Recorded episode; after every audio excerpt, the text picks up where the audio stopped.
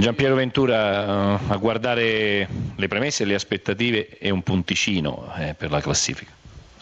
Ma questo assolutamente sì, eh, ne volevamo tre, eh, credo che avevamo eh, le possibilità, le potenzialità di farle abbiamo creato alcune situazioni, altre ha fatto una o due gran parate il portiere, un gol che è uscito a porta vuota, ma potevamo fare anche di più, questo è un dato di fatto, però è evidente che si percepisce in maniera abbastanza netta da, già dai primi minuti che c'era uno stato di tensione emotivo è un po' alto rispetto a quello che dovrebbe essere la serenità di un calciatore nel momento che vuoi mettere a fuoco le tue potenzialità. Quindi eh, sotto questo aspetto abbiamo pagato pegno. E, ripeto, questi ragazzi a cui non manca mai l'impegno, nel secondo tempo non sono più usciti neanche dalla tre quarti il Verona, ma eh, l'impegno bisogna poi mettere in campo quella personalità tecnica dovuta alla,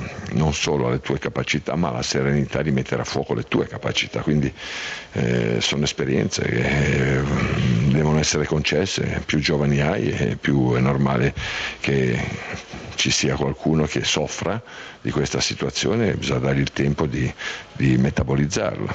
Non è mancato l'impegno, appunto, è mancata sicuramente anche un po' di fortuna, è mancata quella brillantezza eh, che è riconosciuta al Torino, quella lucidità.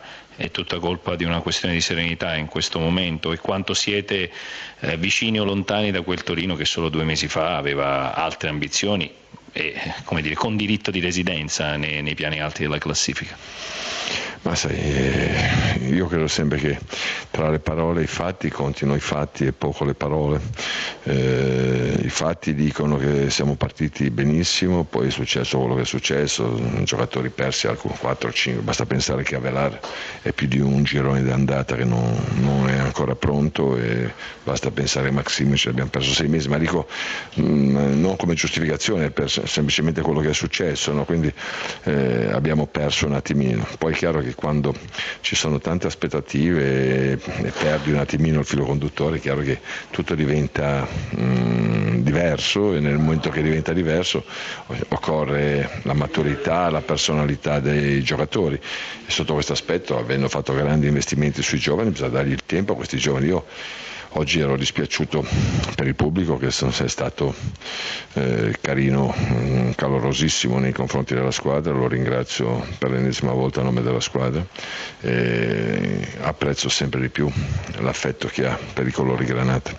Eh, perché in realtà anche in questa partita si poteva fare sicuramente meglio, si doveva fare meglio, ma questo meglio non è una critica, ma è semplicemente una messa a fuoco di una situazione, una messa a fuoco di una situazione che va, va affrontata e piano piano eh, va superata.